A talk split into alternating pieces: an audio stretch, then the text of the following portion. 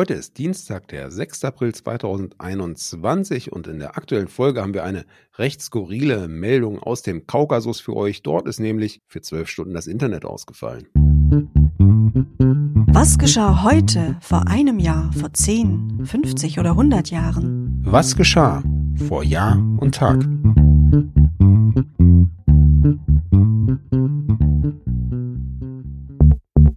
Vor einem Jahr. Der britische Premierminister Johnson wurde am 6. April 2020 aufgrund seiner Corona-Infektion auf die Intensivstation verlegt. Für viele Beobachter hatte sich mit dessen eigener Infektion auch die Corona-Politik in Großbritannien leicht verändert. Inzwischen wird auf der Insel auch deutlich mehr geimpft als etwa in Deutschland und im Rest von Europa. Vor zehn Jahren Zwölf Stunden ohne Internet, Sebastian. Das klingt ja furchtbar. Was hat es denn mit dieser Story auf sich? Das klingt ganz und gar furchtbar, hat aber einen ganz äh, netten Hintergrund. Heute vor zehn Jahren waren die Internet-Userinnen und User in Georgien zwölf Stunden offline. Grund dafür war eine ältere Dame, die beim Altmetallsammeln auf ein Glasfaserkabel gestoßen war und dieses dann durchtrennt hatte. Sie hatte wohl versucht, das Kabelstück, und das ist der eher traurige Teil der Geschichte, an einen Metallhändler zu verkaufen, vermutlich auch aus eigener Armut. Vor 25 Jahren.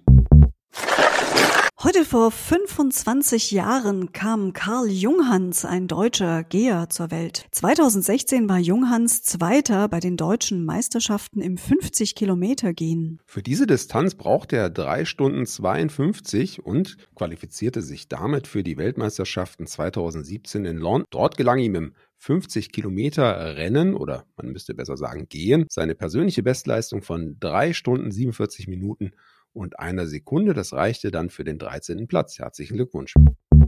Vor 50 Jahren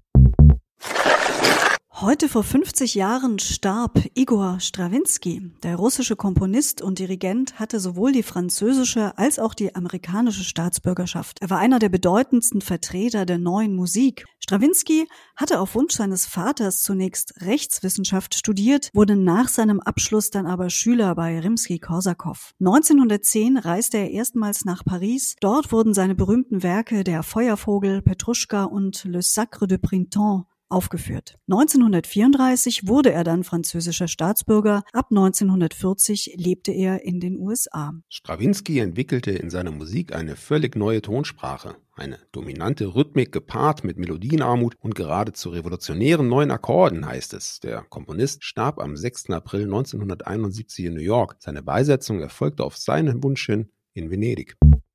Vor 75 Jahren.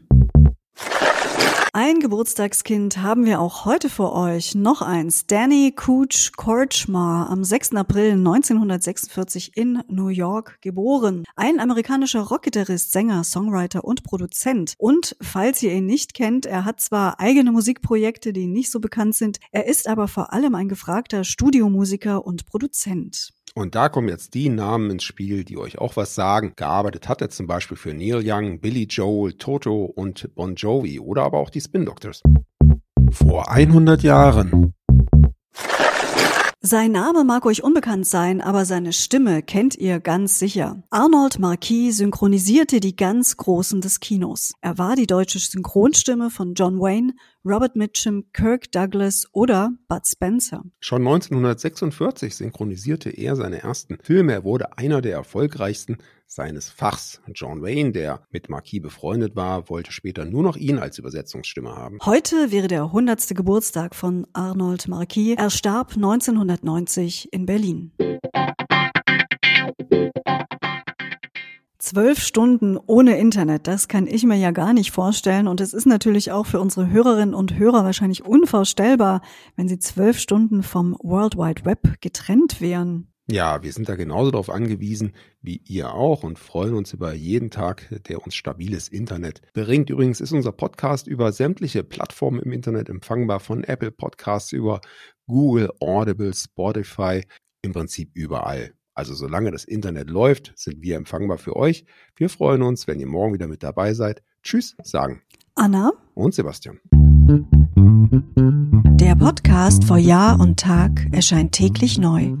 Produktion tonbildschau.de Dr. Anna Kugli und Sebastian Seibel GBR.